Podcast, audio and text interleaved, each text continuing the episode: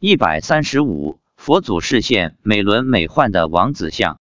发表日期二零一一年二月十日。一月二十三日星期天，因为是阴天，所以天气比较冷，登山的人不多。这天仍然是来了六万众生，西方三圣及诸佛菩萨都来了。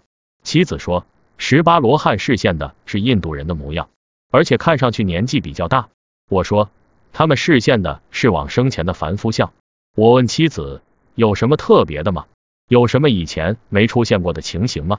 妻子说，今天佛祖示现的是王子像，头发卷卷的，衣服是印度人穿的那种衣服。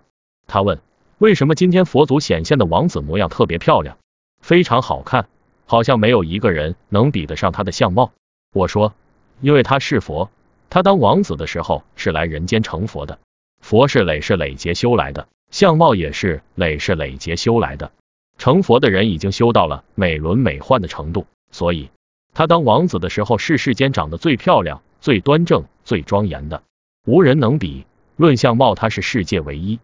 妻子说，今天观世音菩萨穿的是农妇的衣服，也是现老百姓的模样。我问，是农民的样子吗？他说，看这衣服跟你妈以前穿的那种衣服有点像。我说，是不是穿的阿庆嫂那样的衣服？妻子说，嗯，是海边渔村村妇的形象。